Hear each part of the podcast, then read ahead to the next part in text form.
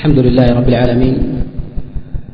وصلى الله وسلم وبارك على نبينا محمد وعلى آله وأصحابه ومن تبعهم بإحسان إلى يوم الدين. أما بعد، فحديثنا اليوم عن مسألة مهمة من مسائل العلاقة بين المؤمن والكافر، وهي مسألة يكثر الحديث حولها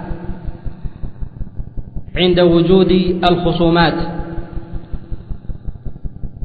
بين أهل الإسلام وبين أهل الكفر، وعند نقض العهود. وهذه المسألة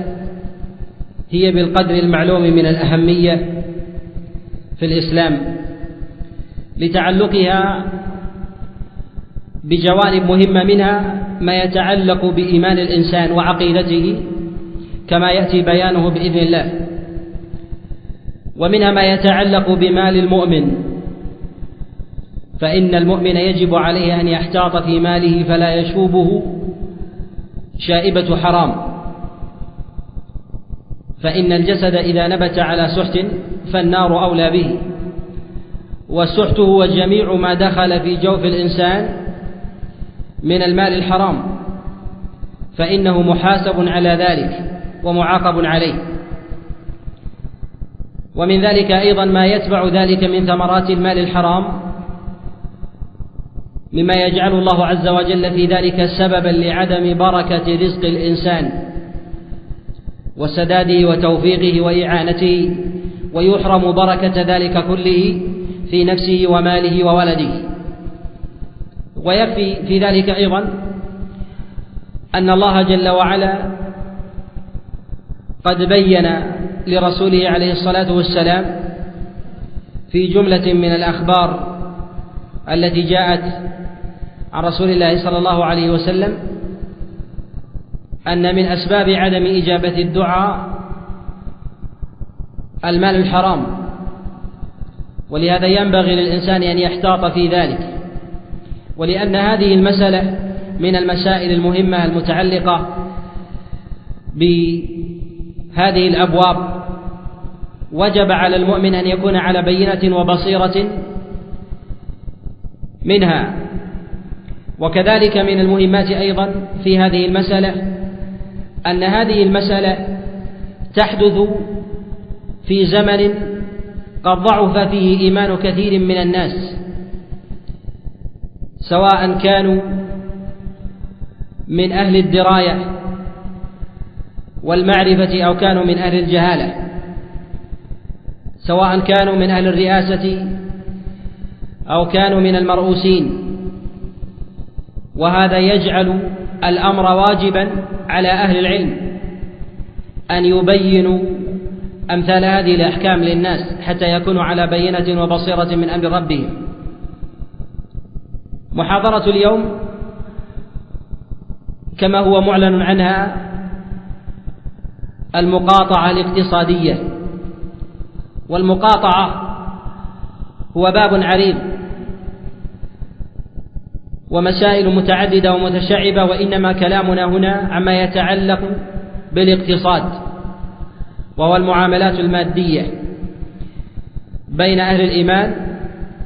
وبين أهل الكفر. وقبل الولوج في هذه المسألة وهي مسألة المقاطعة، هذا العنوان يدل في أصله على أن الأصل في التعامل الإباحة، وإنما المقاطعة عارضة، فوجب التنبيه على أمثال هذه المسائل حتى يفرق المتلقي وكذلك طالب العلم بين ما جرى عليه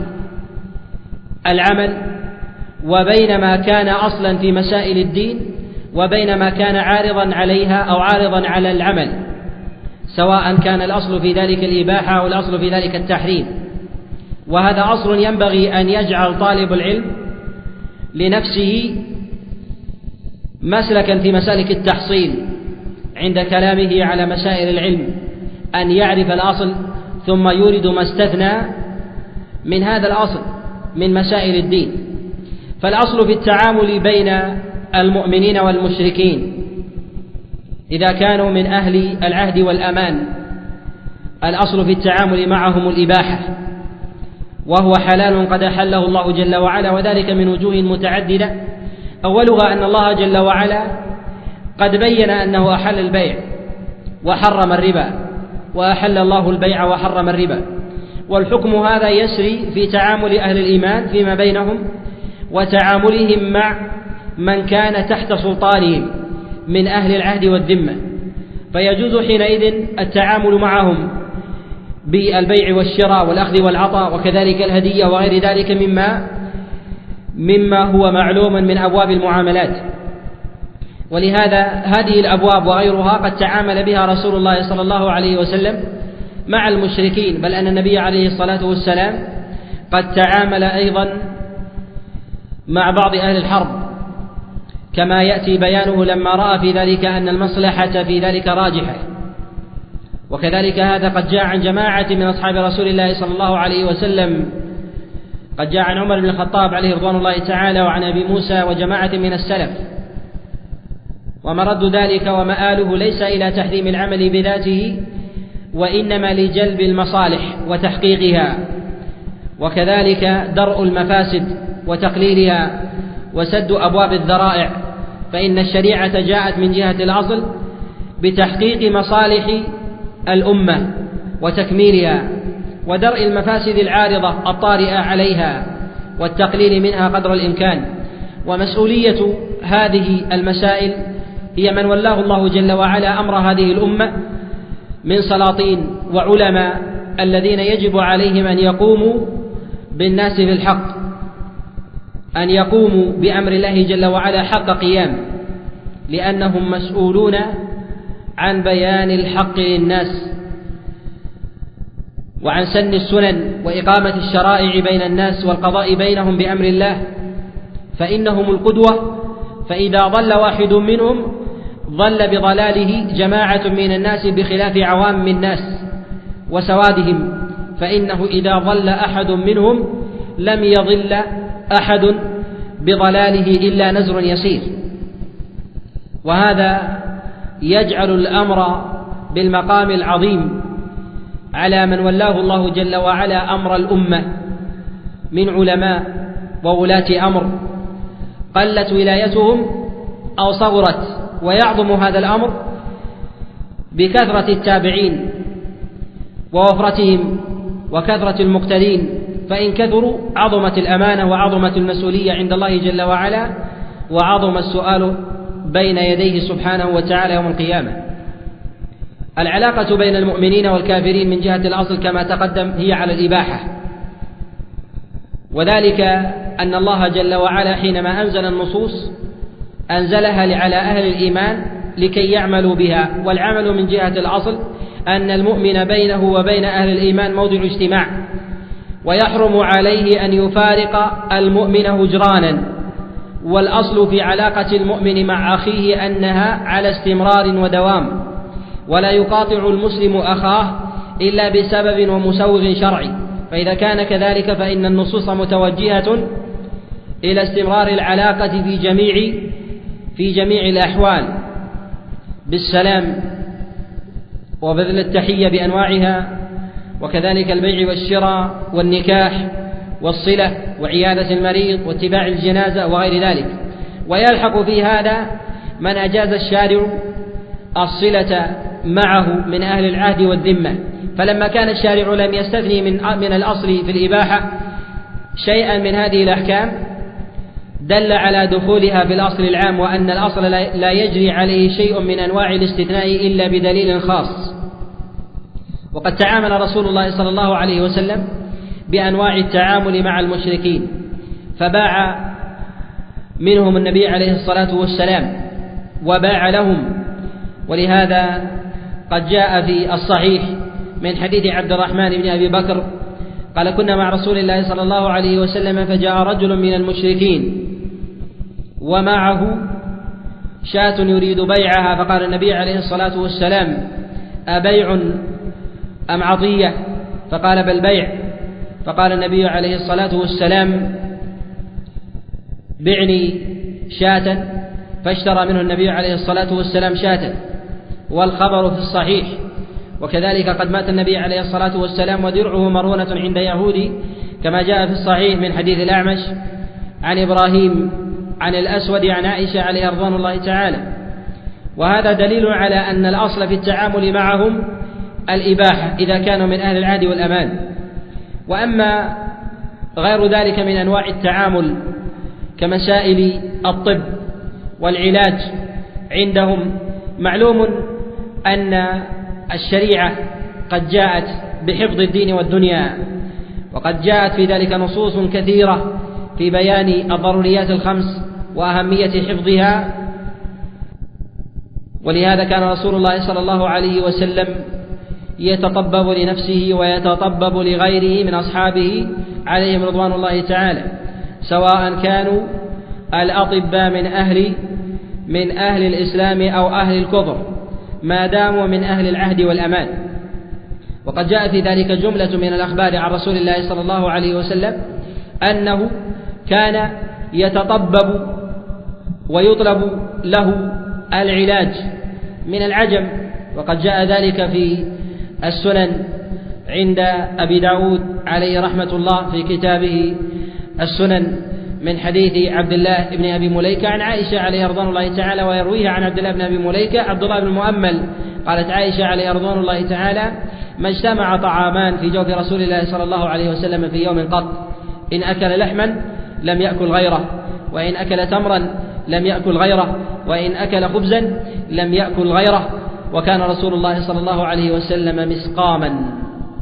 يصف له العرب الدواء فيتداوى به، ويصف له العجم الدواء فيتداوى به. وقد عل وقد جاء من وجه آخر عند الحاكم من حديث هشام عروة عن أبيه عن عائشة عليه رضوان الله تعالى بنحوه. وكذلك نصيحته عليه الصلاة والسلام لسعد بن أبي وقاص أن يذهب إلى الحارث وهو من المشركين كما جاء في حديث ابن أبي نجيح عن مجاهد بن جبر أن النبي عليه الصلاة والسلام زار سعدا وكان مريضا، فقال له النبي عليه الصلاة والسلام: إنك رجل مفؤود، يعني مصاب بفؤادك، فأت الحارث ابن كلدة فإنه رجل يتطبب ولم يكن حينئذ مسلما، بل جزم بعض الأئمة أنه لم يدخل الإسلام كما نص على ذلك كما نص على ذلك ابن أبي حاتم في كتاب الجرح والتعديل. قال: وأمره أن يأخذ سبع تمرات عجوى من تمر المدينة فليلجأها هي ونواها، ثم ليلدك بها، يعني فليضعها في فمك. واستدل بعض العلماء بذلك على أنه يجوز للمؤمن أن يتطبب عند الطبيب من المشركين من أهل العهد والذمة، وهذا قد أشار إلى الاستدلال به كما هو ظاهر منه ابن أبي حاتم عليه رحمة الله كما في كتابه الجرح والتعديل. قال: وفي هذا دلالة على أنه يجوز للمسلم أن يتطبب عند عند المشرك المستأمن، وهذا أصل دلت عليه الأصول العامة من الجواز، وليس بحاجة وليس بحاجة إلى إيراد أدلة على الأفراد، وإنما الكلام في هذا الباب هو على مقاطعة من بينه وبين المسلمين حرب أو نقض عهده بشيء من أنواع المناقضة بالعدوان على أحد من بلاد المسلمين وتعدى عليهم، ولم يكن بينه وبين بلاد المسلمين عهد يسوغ له الاعتداء ونحو ذلك، فإن الأصل في ذلك النقض أو التعدي علانية بسب الله عز وجل أو سب رسول الله صلى الله عليه وسلم، أو التعدي على جناب الإسلام علانية من بلاد الكفر والشرك، فإن هذا من أسباب نقض العهد والأمان، فينقلب الحال حينئذ من بلد من بلد عهد وأمان وذمة إلى بلد إلى بلد حرب، ويجري عليه حينئذ ذلك. وينبغي ألا يلتبس على كثير من المتلقين أمثال هذه الأحكام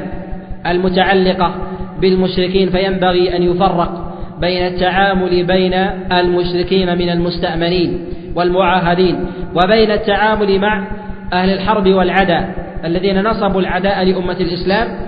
فإن الفرق بينهم ظاهر، كما كان رسول الله صلى الله عليه وسلم يفرق بين هذا وهذا. وقد كان رسول الله صلى الله عليه وسلم يسوغ لأصحابه من التعامل والشراء بين بينه وبين المشركين، مما بينهم وبينه عاد وأمان،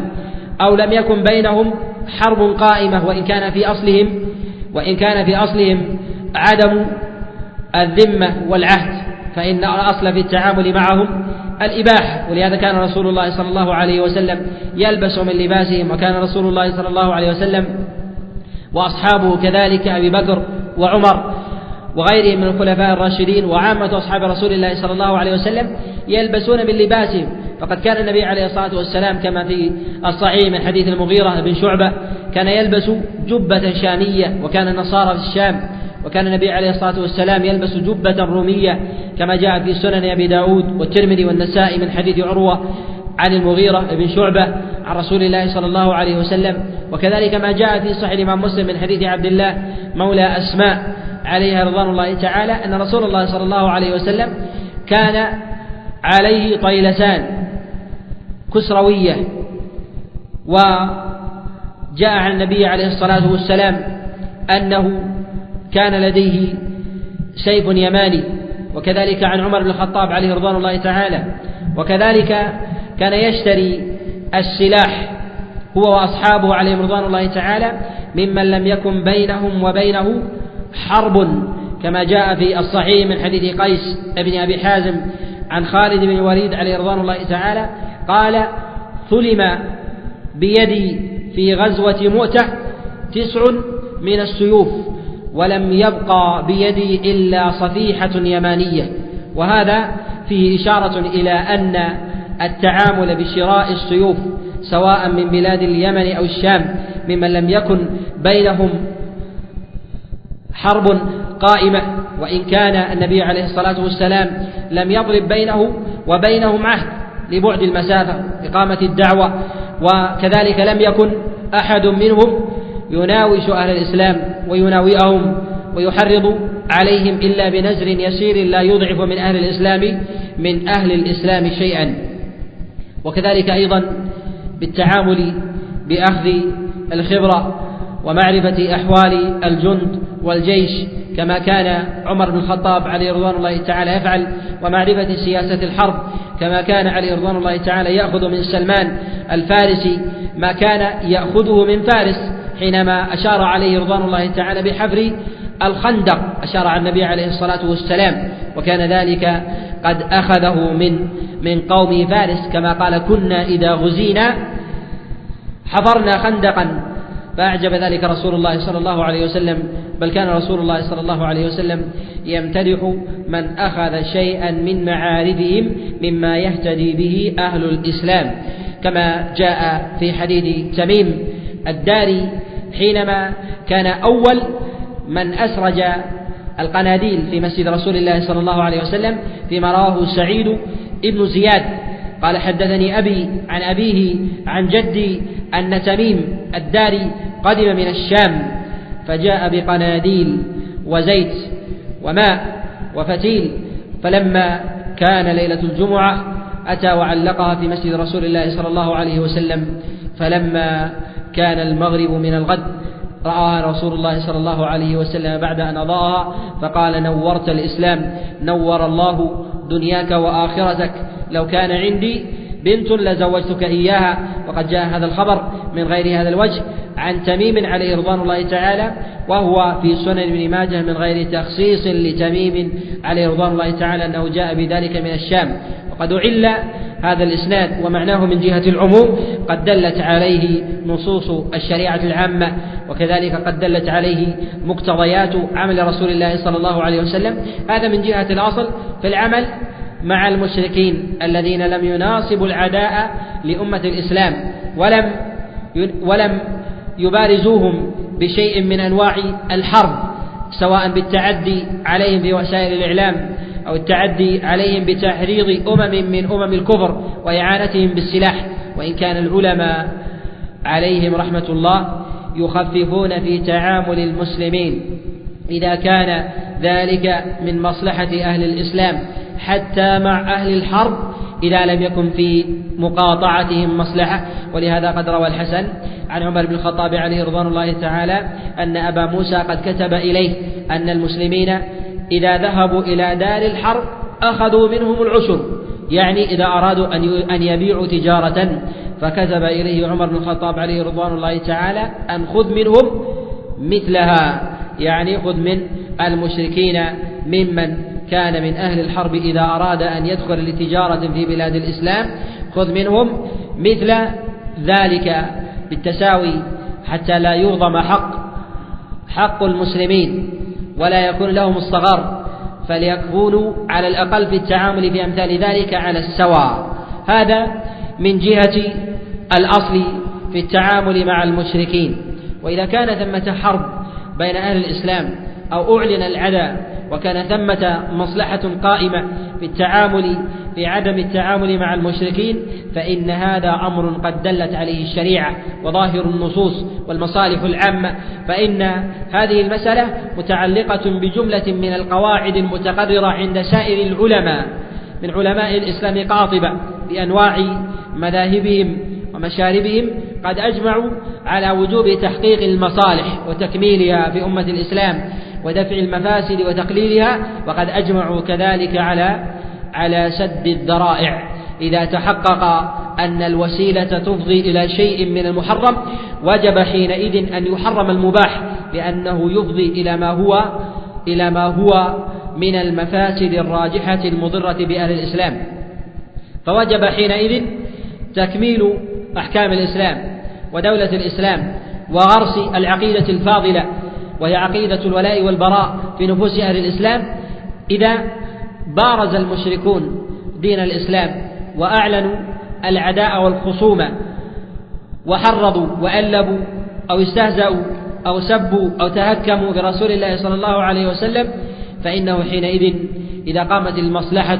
في ردعهم فإن الشارع قد حث على هذا الأصل في نصوص كثيرة. ويكفي أن هذا يدخل في أصل عام وهو أصل الجهاد، فإن الجهاد قد جاء في الشريعة في كلام الله عز وجل وكلام رسول الله صلى الله عليه وسلم على عدة معاني، أولها جهاد النفس، وقد جاء في ذلك آيات كثيرة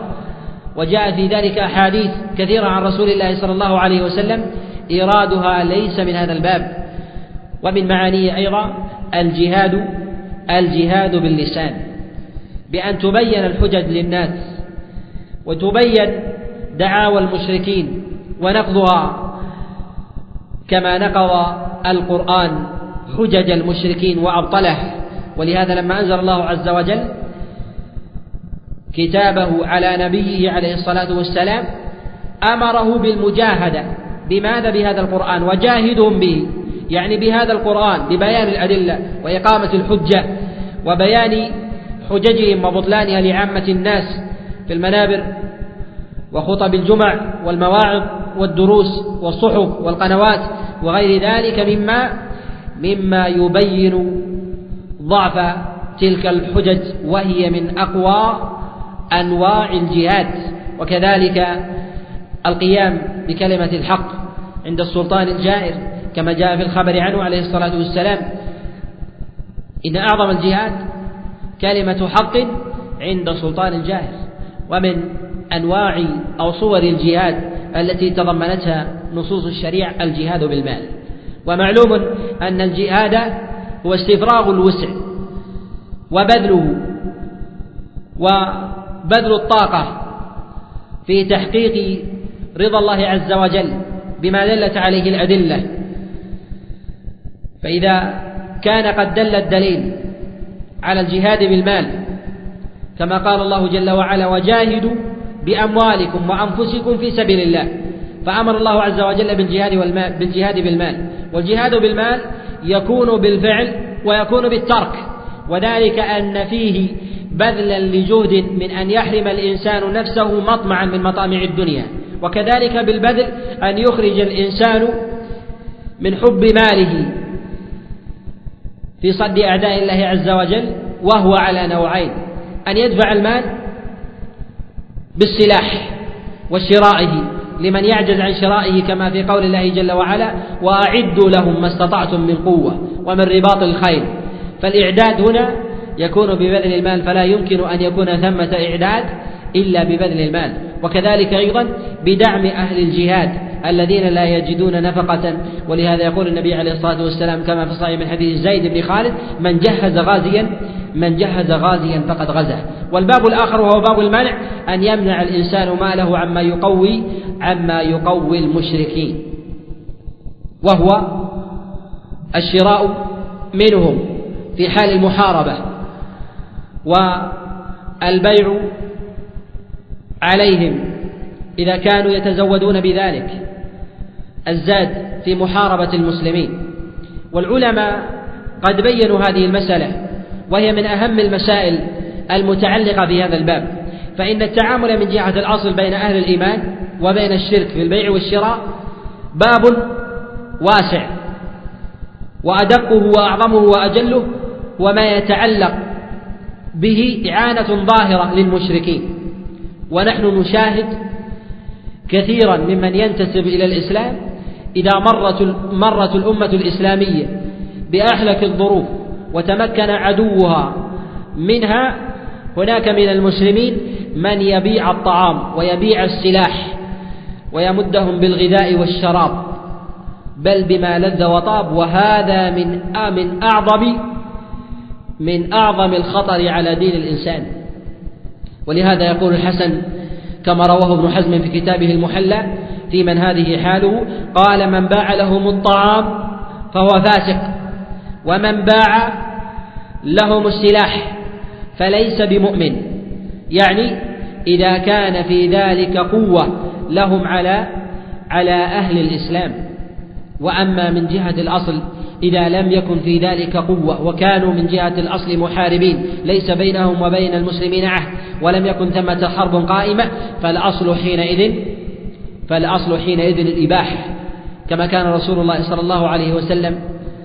يأذن لأبي بكر حينما كان بمكة أن يتاجر ويذهب إلى الشام عليه رضوان الله تعالى، ورسول الله صلى الله عليه وسلم يعلم بحاله كما كما في الصحيح عليه رضوان الله تعالى، فلم يمنعه رسول الله صلى الله عليه وسلم من ذلك، فدل من جهة الأصل على الجواز، ولم يكن ثمة حينئذ ولم يكن ثمة حينئذ عهد. وأما إذا كانت الحرب قائمة فإن الأصل بالبيع أن فيه إعانة لهم بتقويتهم على المسلمين، ويخص من ذلك بالبيع على المشركين إذا كانوا في جبهات الحروب ببيع السلاح أو بيع الطعام، فإن هذا مخالف لهدي رسول الله صلى الله عليه وسلم. والمخالفة تظهر من وجهين، الوجه الأول أن رسول الله صلى الله عليه وسلم كان يأمر أصحابه عليهم رضوان الله تعالى بتتبع قوافل المشركين الذين يريدون الذين يريدون أن يوصلوا الطعام إلى معاقلهم وبلادهم، ولم يكن ثمة حرب والتحام بين الصفين، كما كان رسول الله صلى الله عليه وسلم يأمر سعدا، كما جاء من حديث عامر بن سعد عن سعد بن أبي وقاص أن رسول الله صلى الله عليه وسلم قال اخرج يا سعد حتى تبلغ الجرار، وهو واد يصب به الجحفة، فتأتيك عير قريش فاكتنفها، وفي أمر رسول الله صلى الله عليه وسلم لسعد عليه رضوان الله تعالى، ولم يكن ثمة حينئذ التحام بين الصفين،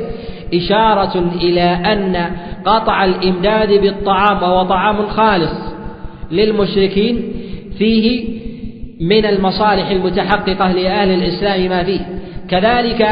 فيه رد على من يجيز البيع للمشركين إذا التحم الصفان،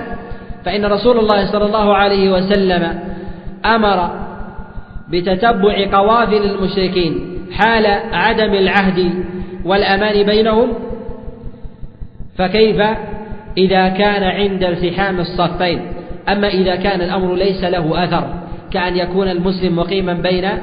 مقيما في بلاد الحرب ولم يكن ثمة حرب قائمة بين بين المشركين، أو كان في ديار الحرب ولم يمكن من القدوم إلى بلاد الإسلام، فهل يجوز له أن يتعامل معهم بالبيع والشراء؟ العلماء عليهم رحمة الله يقولون بالجواز عامتهم، واختلفوا في بعض الفروع، منها التعامل بالربا مع المحارب، كأن يكون المسلم في بلاد حرب فهل له أن يتعامل بالربا أم لا؟ جمهور العلماء على المنع من ذلك، وهو ظاهر مذهب الإمام أحمد ومالك والشافعي، وهو قول جماعة من السلف، ومنهم من قال بالجواز، وذهب إلى هذا أبو حنيفة وأصحابه إلا أبا يوسف، وذهب إلى هذا جماعة من الفقهاء من الحنابلة كالمجد بن تيمية وكذلك ابن مفلح، ونسب هذا إلى شيخ الإسلام ابن تيمية، وفي نسبته وبنسبته له نظر، قالوا بجواز التعامل بالربا مع المشرك الحربي. ومنهم من قيد ذلك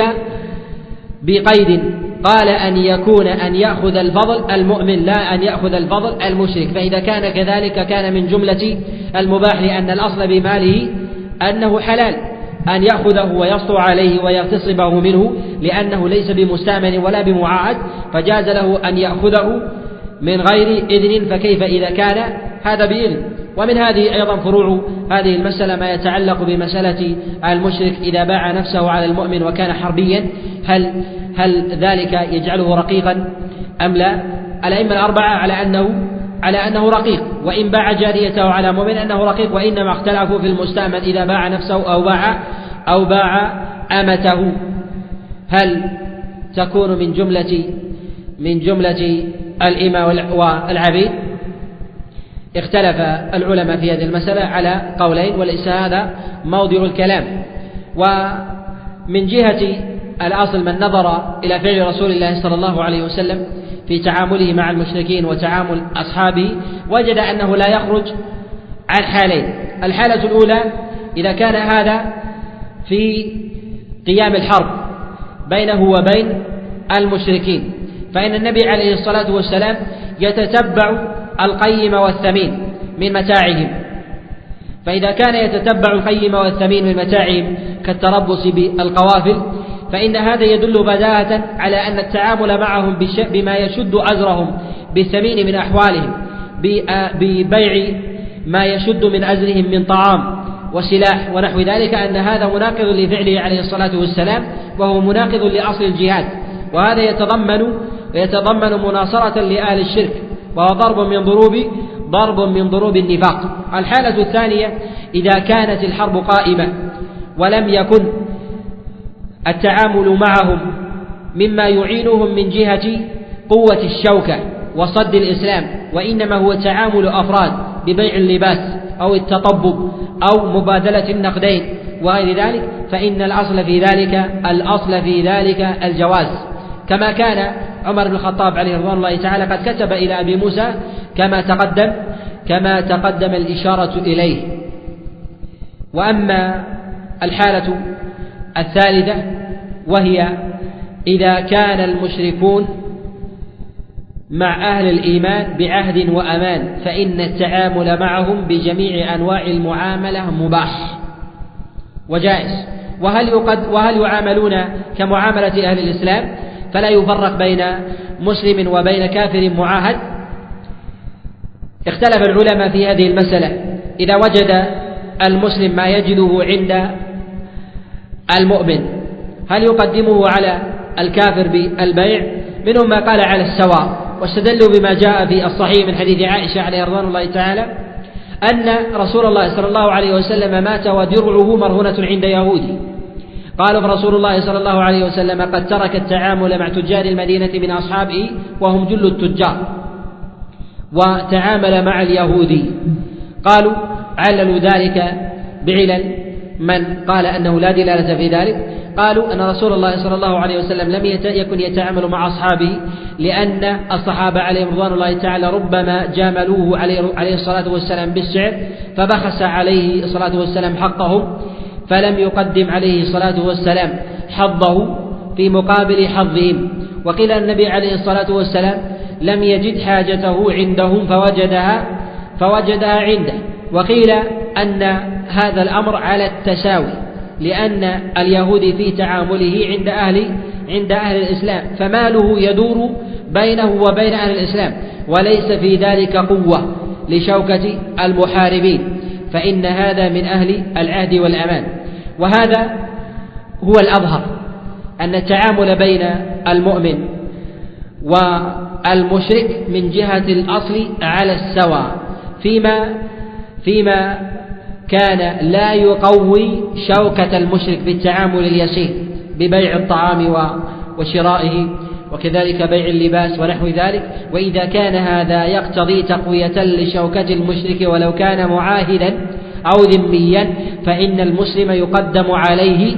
في ظاهر النصوص، وهذا الذي عليه العمل. وقد أشار إلى هذا المعنى جماعة من فقهاء الإسلام كالإمام الشاطبي عليه رحمة الله في الاعتصام والماوردي، وكذلك جماعة من فقهاء المالكية بل نص عليه الإمام مالك، وكذلك السحنون أو سحنون من المالكية، وجماعة أيضا من فقهاء الحنابلة على أن المؤمن يقدم على المشرك في التعامل بالبيع بالبيع والشراء إذا كان هذا مما يقوي شوكة المشرك على المؤمن. ومعلوم أن الإنسان إذا كان إذا كان صاحب مال له حظوة تختلف عن حظوة غيره في النفوس، وهذا مما جبلت عليه النفوس، فإذا كان هذا يتحقق بالتعامل بالمال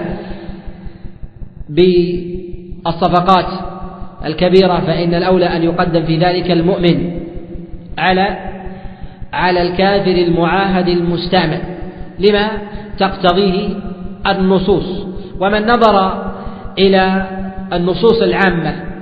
في كلام الله عز وجل وكلام رسول الله صلى الله عليه وسلم يجد أن الشريعة قد جاءت بتحقيق المصلحة للمؤمن فردا وللمسلمين جماعة. من جهة الفرد أن يقوى المؤمن فإن الشارع قد حث على مناصرة المؤمن ولو كان فردا، وكذلك تقوية دولة الإسلام وهذا مقتضى تقوية الجماعة، وكذلك عدم حب المشرك لدينه، وكذلك عدم مناصرة المشركين، فإن هذا من مقتضياته من مقتضياته دافع النصرة لما يحقق المصلحة للأمة ولو كان ذلك بجزئيات يسيرة. ولهذا جاء الجهاد بجميع أنواعه، جاء بالجهاد باللسان وجاء بالمال وجاء بجهاد النفس، ويتضمن ذلك كله التروك في سائر في سائر الأنواع إذا تحققت المصلحة. ولهذا قد دل الدليل أن من أنواع المجاهدة مجاهدة المؤمن الفاسق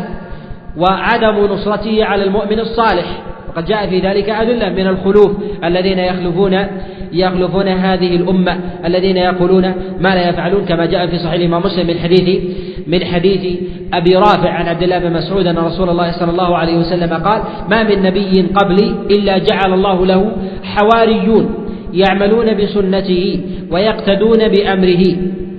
ثم أنه يخلف بعد ذلك خلوف يقولون ما لا يفعلون ويفعلون ما لا يؤمرون. فمن جاهدهم بنفسه وهو مؤمن فهو مؤمن، ومن جاهدهم بماله فهو مؤمن، ومن جاهدهم بلسانه فهو مؤمن. وفي هذا إشارة إلا أن المجاهدة يستحقها المنافق كما كما يستحقها المشرك، فإذا تحقق هذا في المنافقين فهو في أفراد المشركين من باب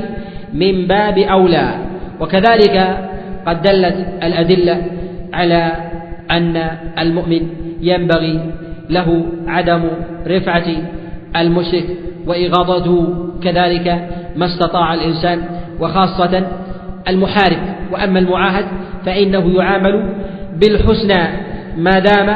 خاضعا لسلطة أهل الإيمان، مؤتمرا بأمرهم، ممتثلا ممتثلا لأوامر المسلمين، خاضعا لشرائع الإسلام الظاهرة. وأما من لم يكن حاله كذلك فإنه يغاظ. ولهذا قال الله جل وعلا مخاطبا نبيه وأصحابه: ولا يطؤون موطئا ولا يطؤون موطئا يغيظ الكفار ولا ينالون من عدو نيلا إلا كتب لهم به عمل صالح. فقوله جل وعلا يطؤون موطئا، الموطئ هنا أي موطئ، وينالون من عدو نيلا أي نيل إلا كتب لهم به عمل صالح. وهنا من أنواع الإغاظة إهدار المال الثمين إذا كان في حوزة الإسلام إظهارا لعزة الإسلام. ولهذا قد جاء عن رسول الله صلى الله عليه وسلم كما جاء في الصحيح أن رسول الله صلى الله عليه وسلم لما كان عام الحديبية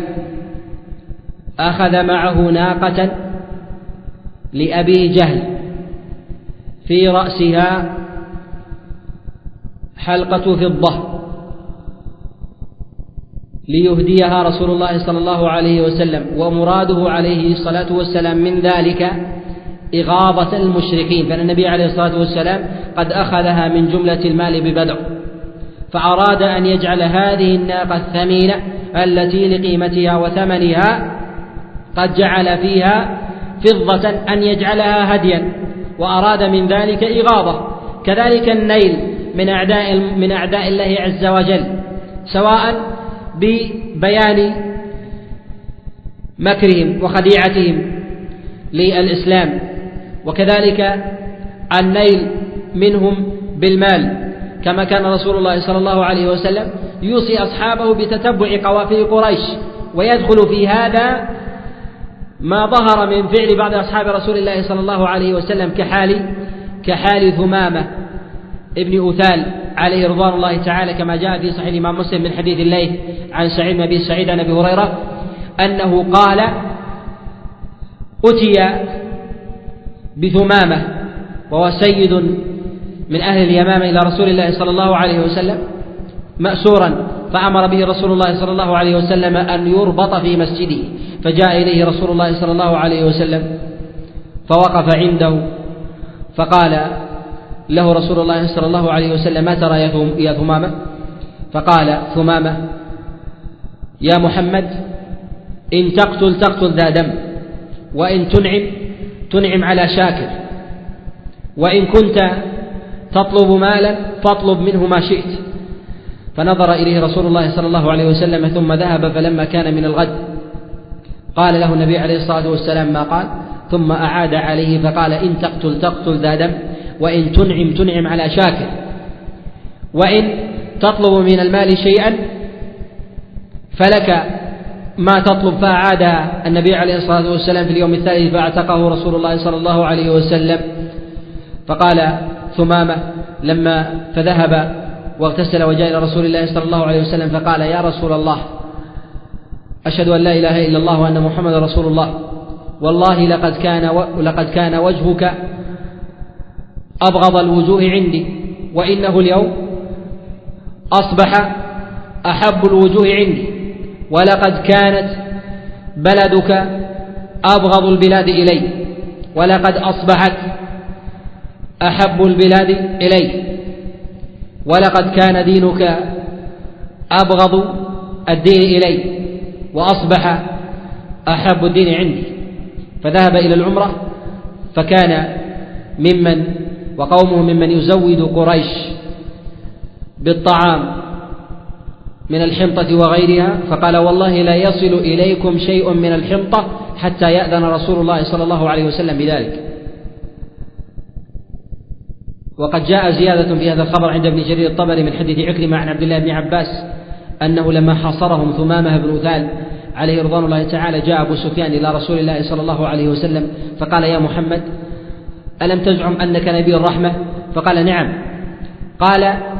لقد قتلت الرجال بالسيف، وقتلت الأطفال بحبس الطعام، يعني بما فعل ثمامة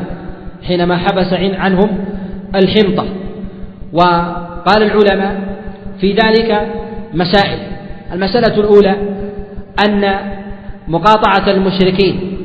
ممن لم يكن قد التحم الصفان بينهما وبين المشركين مما هو مشروع، ولهذا أقر رسول الله صلى الله عليه وسلم ثمامة على فعله حينما قاطع. المسألة الثانية أنه لا يشترط في ذلك إذن ولي الأمر، فثمامة عليه رضوان الله تعالى قد قاطع كفار قريش حينما أبلغ قومه ألا يقدموا بشيء من الحنطة إلى كفار قريش حتى يأذن رسول الله صلى الله عليه وسلم،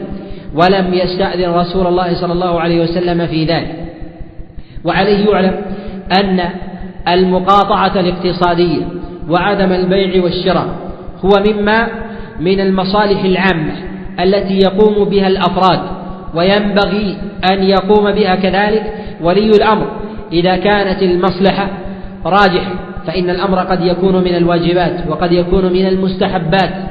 وقد يكون من المباحات وقد يكون من المحرمات كما يأتي تأصيله بإذن الله. ومن المسائل أيضا أنه قد يقوم أحد من المؤمنين بمقاطعة المشركين ودعوة قومه إليه وهم من جهة الأصل يخضعون لإمرة لإمرة ولي الأمر. ولهذا ثمامة كان سيدا في قومه وهو تابع لرسول الله صلى الله عليه وسلم، والأصل أنه لتبعيته للنبي عليه الصلاة والسلام ألا يأمر جماعة ولا ينهاهم بشيء إلا بعد إذن ولي الأمر، مما يدل على أنه يسوغ للأفراد وللعلماء أن يوجهوا العامة بالدعوة إلى مقاطعة المشركين من غير الرجوع من غير رجوع إلى ولي الأمر، وذلك لعلل منها أن هذا مما لا يتعلق بأمور الولايات العامة ولا تتعلق به مفسدة تلحق بولاية الإسلام ودولته، فإن المصلحة في ذلك في ذلك راجح. ويظهر أيضا من كلام ثمامة عليه رضوان الله تعالى في قوله حتى يأذن رسول الله صلى الله عليه وسلم أن رسول الله صلى الله عليه وسلم إن منع ثمامة من شيء وجب أن يصير إليه سواء بالإذن بالبيع أو الامتناع أو الامتناع عن البيع، فيدل على أن ولي الأمر إذا منع من مقاطعة فئة بعينها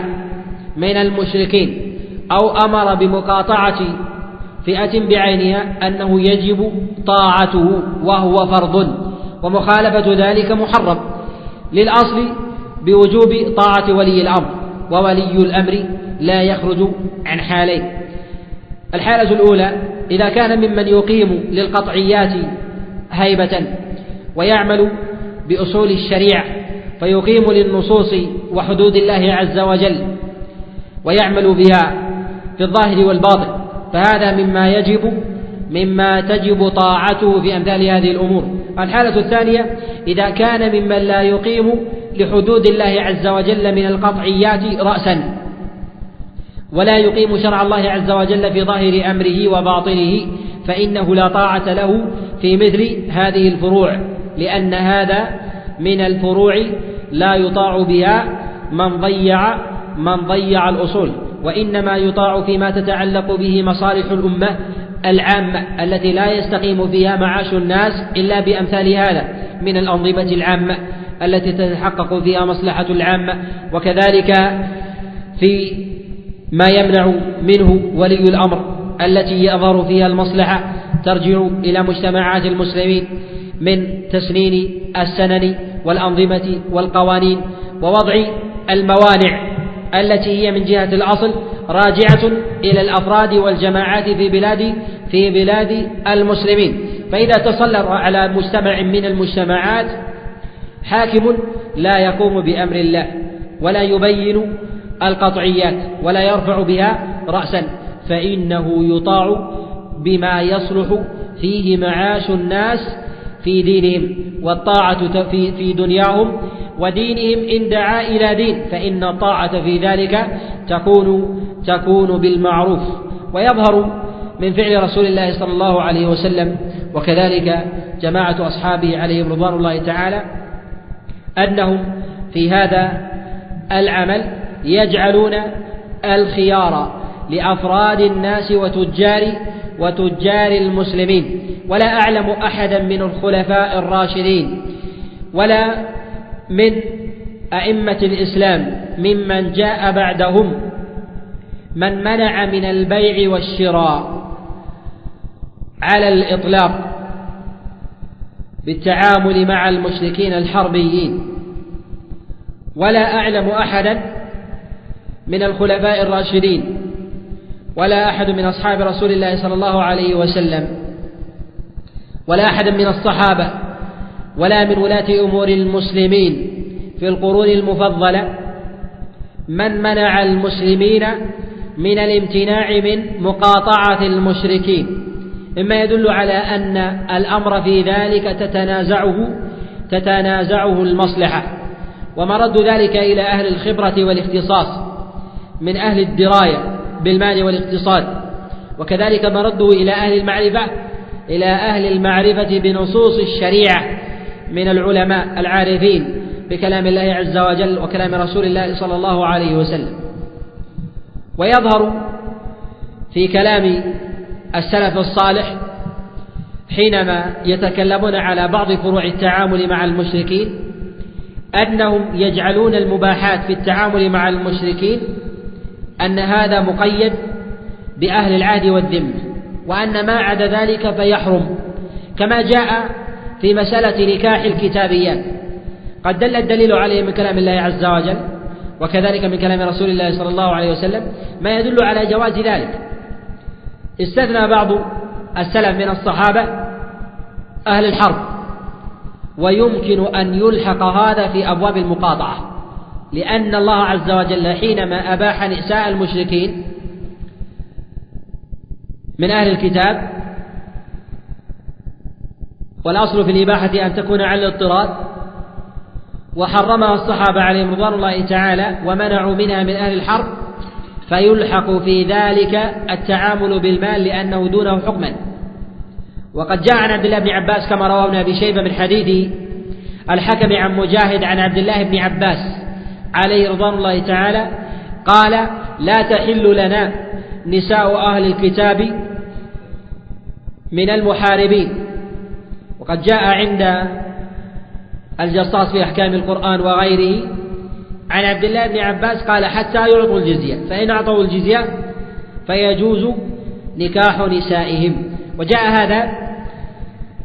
عن غيره، جاء هذا عن الحكم، وجاء أيضا عن مجاهد بن جبر، وجاء عن أبي عياض كما روى ابن أبي شيبة من حديث الحكم عن أبي عياض. وعلى هذا يحمل ما جاء من أمر عمر بن الخطاب عليه رضوان الله تعالى من منع بعض أصحاب رسول الله صلى الله عليه وسلم من نكاح المشركين، كما جاء في نهي حذيفة بن اليمان عليه رضوان الله تعالى. ولكن يظهر من حال حذيفة أنه نكح منهم نكح منهم في حال عهد، ولكن يقال الذي يظهر أن في منع عمر بن الخطاب عليه رضوان الله تعالى من نكاح حذيفة وأمره بالطلاق حتى لا تقلل يقلل نكاح نكاح المسلمات، فيزهد المسلمون بنكاح نسائهم وينتشر تبعا لذلك الفساد. وهذا من المصالح المرعية في الشريعة التي ينبغي أن يتنبه لها أن يتنبه لها أهل الحل والعقد، فإنه يجوز للوالي أن يمنع من المباح إذا كان في ذلك مصلحة راجحة،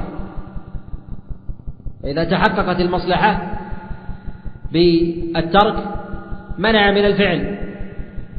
وكذلك إذا تحققت المصلحة بالفعل حث عليه وأمر به. ويدخل في هذا مسائل النكاح، ويدخل في هذا أيضا مسائل مسائل البيع مسائل البيع والشراء. ومن الأدلة في هذا الباب المتعلقة في مسألة مقاطعة المشركين ما جاء عن رسول الله صلى الله عليه وسلم حينما حاصر المشركين من بني النضير وحصاره لتقيف في الطائف، فإن النبي عليه الصلاة والسلام أفسد عليهم الحرث والزرع، وإفساد الحرث والزرع قدر زائد عن المقايضة والمبادلة، فإن المقايضة دفع لمال في حوزة مسلم وإبداله بشيء آخر من جنسه أو من غير جنسه، سواء كان بعين أو بمال أو بشيء بالذمة، على خلاف في فروع هذه المسائل. فإتلاف ذلك دليل على أن التعامل بالبيع والشراء وإبداله بما هو مثله أو إبداله بما هو أوفر منه يدخل في دائرة المنع.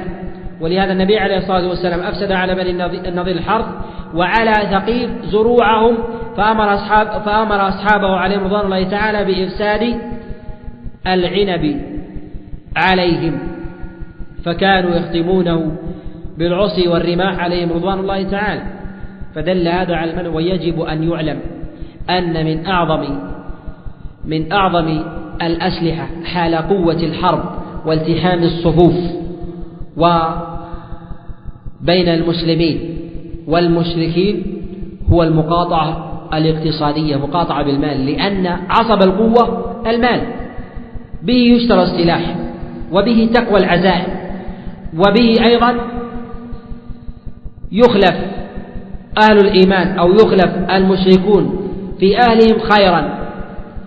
فلا تضعف عزائم من خلف من خلفهم بقلة ذات اليد. فإذا حصلوا على المال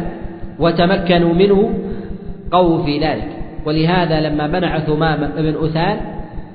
الحنطة على كفار قريش جاء أبو سفيان النبي عليه الصلاة والسلام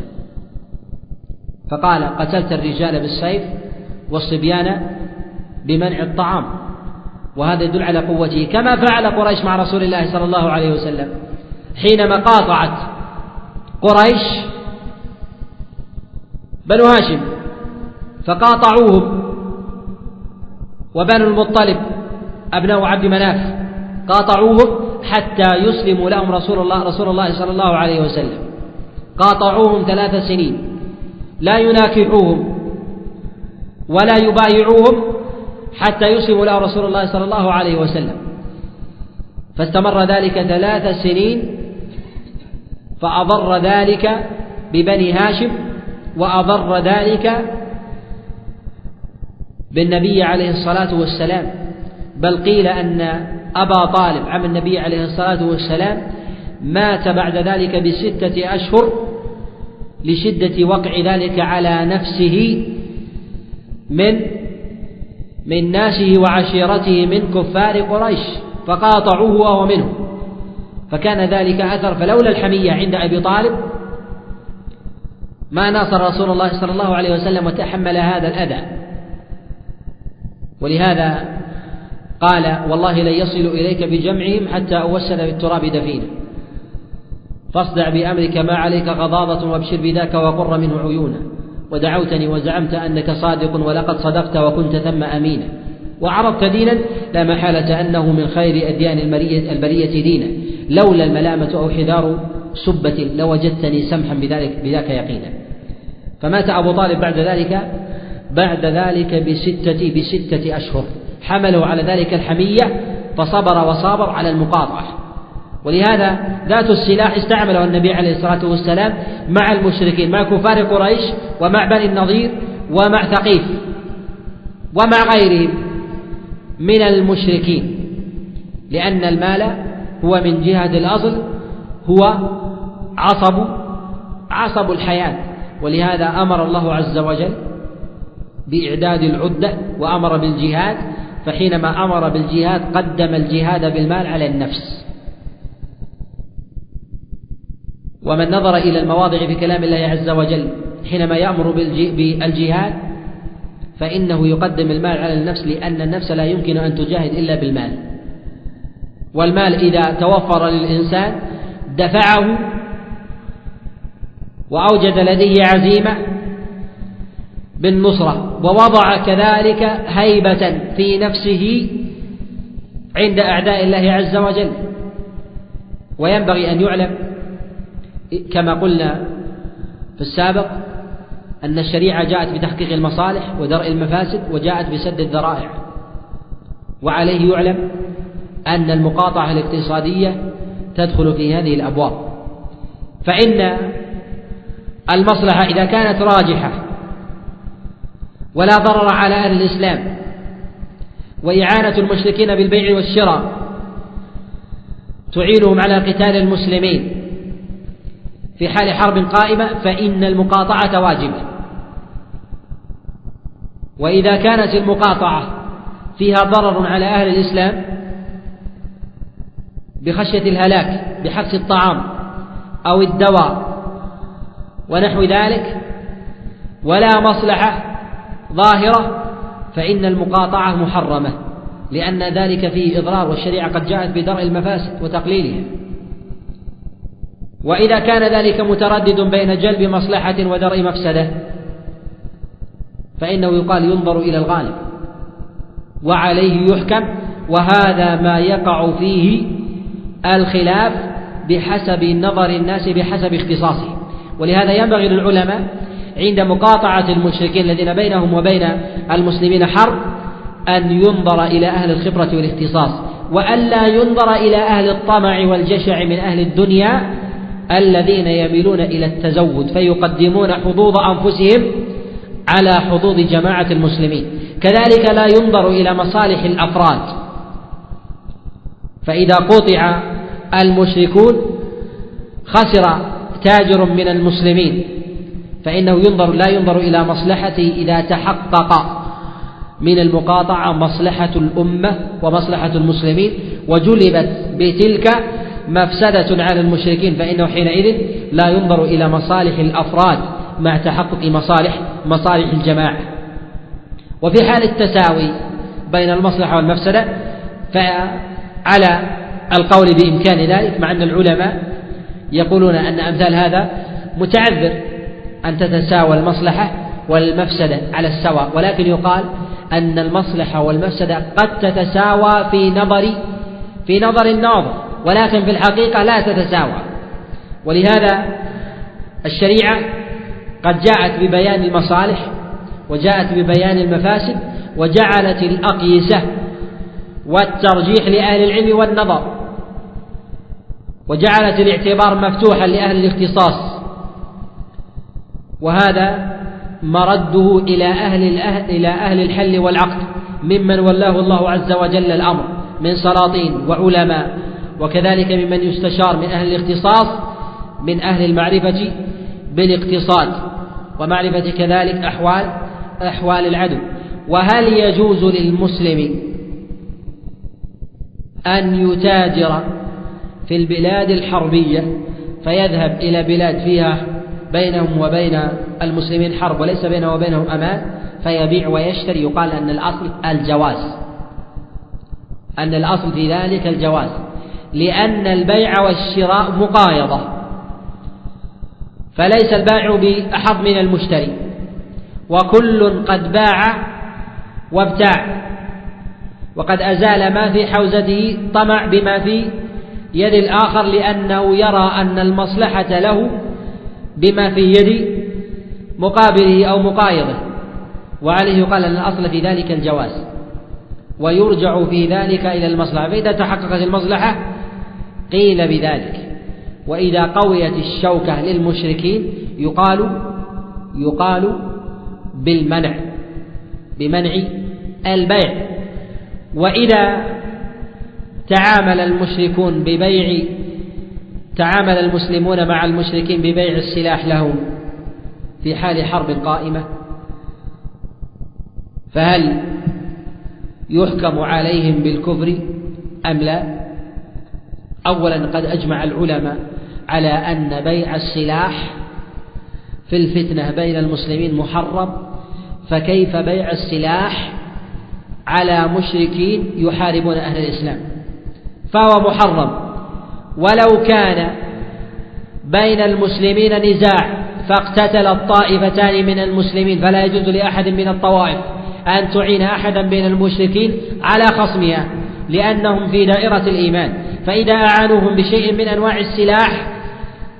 في تقوية المشركين كان ذلك ضرب من ضروب الردة والخروج من الملة. أما إعانتهم بالطعام الغذاء من شراب وقوت فهو محرم، ولهذا قال الحسن: البيع منهم الطعام فسق، ومن باع لهم السلاح فليس بمؤمن. وهذا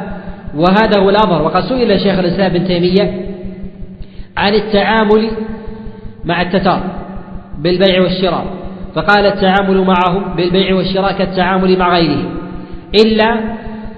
ما يقويهم من البيع السلاح ويقول لهم بذلك شوكة، ولا يلتفت ولا ينظر إلى دقائق الأمور من بيع اليسير قوت الطعام ونحو ذلك، لأن المنفعة في ذلك متبادلة، بخلاف ما تقوى به الشوكة، وما تقوى به الشوكة فهو ممنوع قد نص على ذلك أئمة الإسلام من الفقهاء من المذاهب الأربعة من المذاهب الأربعة وغيرها. وهذا وهذا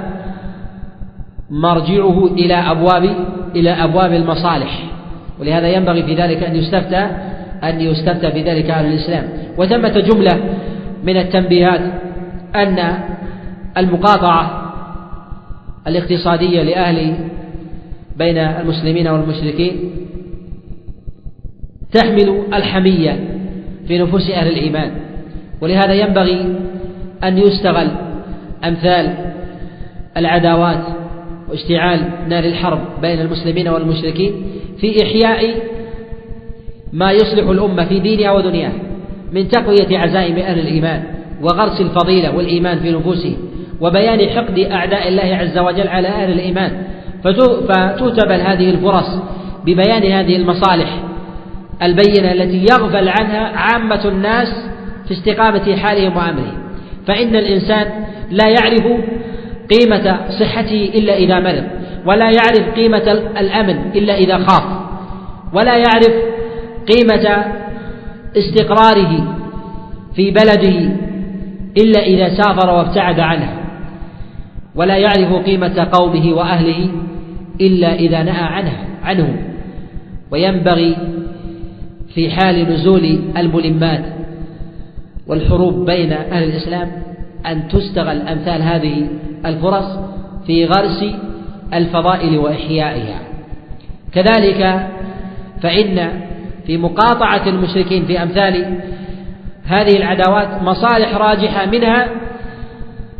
جعل المسلمين يوجدون بدائل من أنفسهم بدلا من الاتكال على أهل الشرك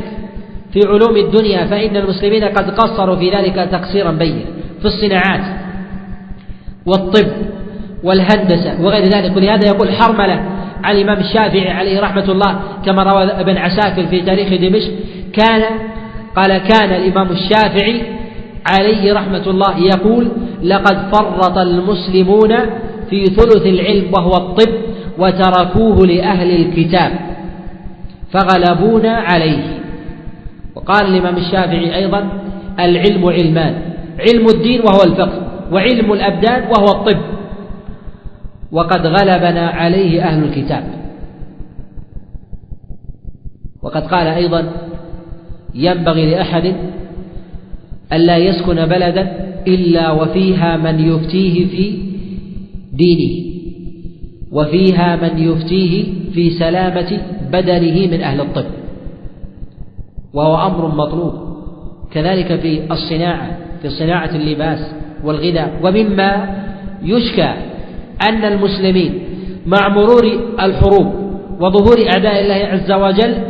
لم يكلفوا أنفسهم مع ظهور الثروات في بلادهم بالاستغناء بالصناعة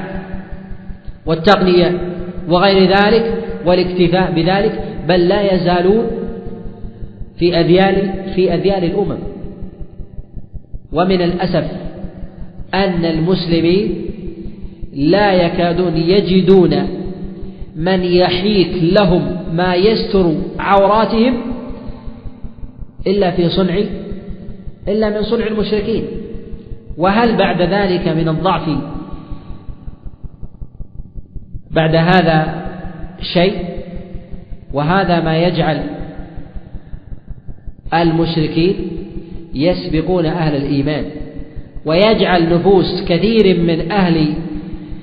الإسلام تتعلق بالمشركين إعجابا وإجلالا وإكبارا، وكذلك طمسا لوجوه الفساد والشر والكفر والرذيلة التي ظاهرة فيهم للعيان بما غلبوا فيه أهل الإسلام من هذه الأبواب. وقد تستغل صور المقاطعة بإحياء هذا في نفوس أهل الإسلام، وكذلك ربما يحث في نفوس تجار المسلمين وأصحاب المطامع بالمال والتجارة أن يجدوا أمثال هذه الفرص بما يثمر في مالهم، وإبدال صناعات أهل الحرب بصناعات أهل الإسلام، ونحن نجد كثير من بلاد المشركين الأصل في تعاملهم مع المسلمين أنهم أهل حرب، ولكن لا غنية لبلاد المسلمين عنهم في التجارة بالبيع والشراء، وهذا أمر ظاهر. ولو قاطعهم أهل الإسلام في تجارتهم للحق في المسلمين ضرر ظاهر.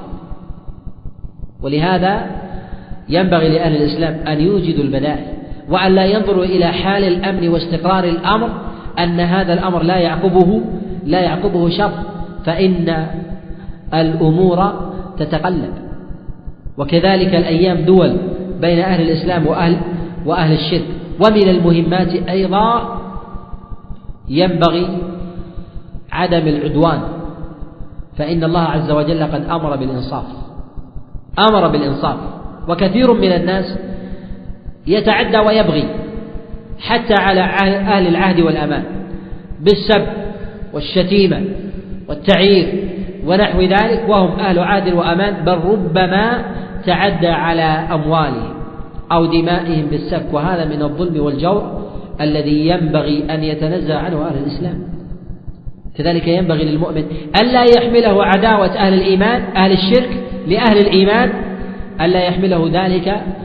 مما يقع في قلبه من الغيظ، ألا ينصف هؤلاء الأعداء فيما يجد فيما يجده مما يدينون به من جهة الاعتقاد. لما حدثت العداوة أو حدثت فتنة الشر من استهزاء بعض دول الصليبية بنبينا محمد صلى الله عليه وسلم، وجد من يحجم عن عن ثناء ثناء على نبي الله عز وجل عيسى وموسى، وبل ربما من بعض الجهلة والمتعصبة من يلمز ويزعم بذلك نصرة للنبي عليه الصلاة والسلام، لأن نبينا محمد صلى الله عليه وسلم ونبيهم ونبي أهل الكتاب موسى وعيسى، وهذا ضرب من ضروب الضلال. كما أنه لا يحمل المؤمن صاحب الاعتقاد العقيدة الصافية أن يتعدى على بعض أصحاب رسول الله صلى الله عليه وسلم، لأنهم يتعدى أتباعه على أصحاب آخرين، فلا يتعدى على علي بن أبي طالب عليه رضوان الله تعالى، وهو الخليفة الراشد من أحب أصحاب رسول الله صلى الله عليه وسلم إليه، وهو من عشر مبشرين بالجنة، لأن الرافضة يسبون أبا بكر، كما يقول الجاهل: سبوا عليا كما سبوا عتيقكم، كفر بكفر وإيمان بإيمان. هذا جهل وزندقة، فينبغي الإنصاف والعدل والإحسان حتى مع من قامت معه العداوة والحرب، فيبين الحق كما أمر الشارع به والإنصاف، ويحفظ الحق لأهل الحق،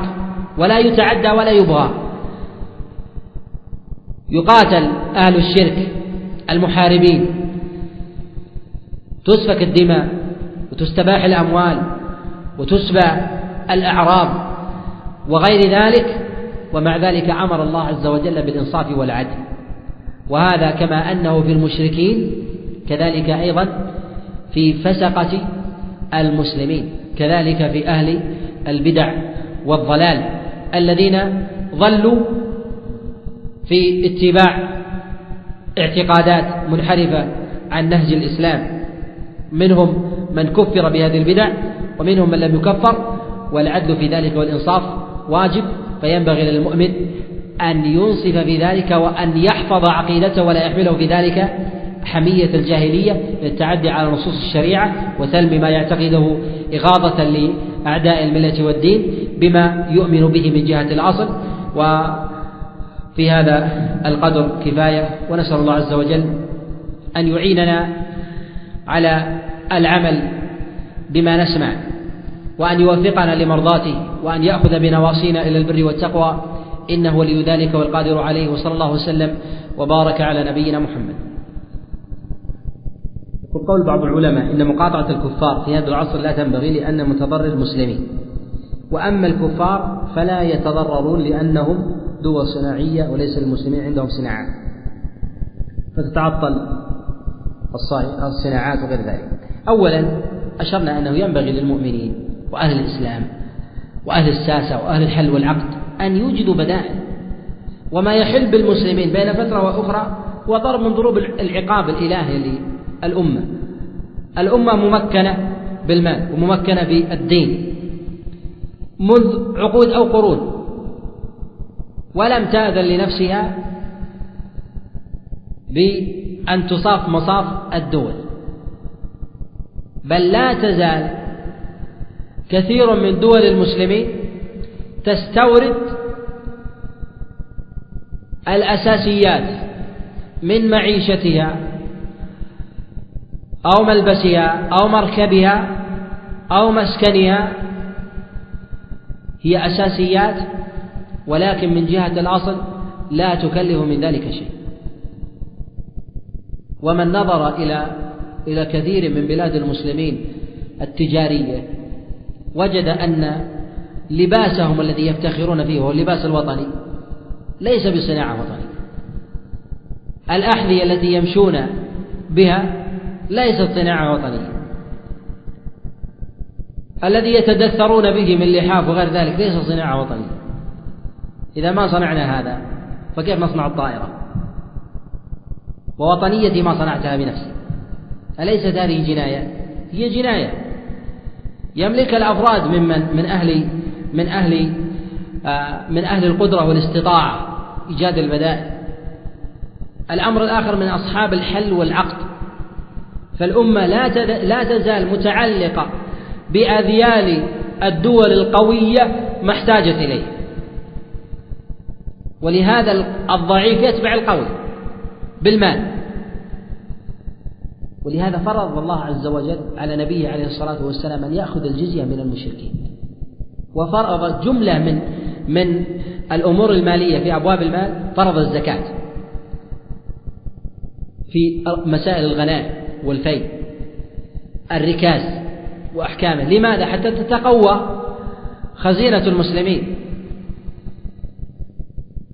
وتقوى دولة الإسلام. وشرع الله عز وجل الجهاد لجملة من المقاصد، منها هذا المقصد حماية بيضة الإسلام وتقوية الشوكة من الداخل، وهذا ما للأسف الشديد غفل عنه المسلمين. ونجد أن المسلمين يقولون أن المسلم أن المسلمين يحتاجون إلى إلى وقت. انظروا إلى دول الإسلام مكنت من جهة المال، مكنت من جهة الأمن، ومكنت من جهة من جهة العلم، بإمكان أن تأخذ من العلوم ما شاءت. نبقى نحن آباؤنا وأجدادنا نقول الكلام المردود، وهو أن ما زلنا نحتاج إلى وقت. ما هو الوقت؟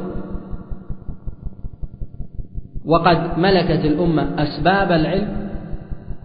بيديها، ومع ذلك ما أصبحت في مصاف الدول. وأقوى ما يقوي الدول هو السلاح. إذا تمكنت الأمة من السلاح هابها العدو ولو كانت فقيرة، ولو كانت ولو كانت فقيرة، وهذا مشاهد ملموس. وإذا كانت لا تملك السلاح فالتجارة لها بدائل. ولهذا يوجد عند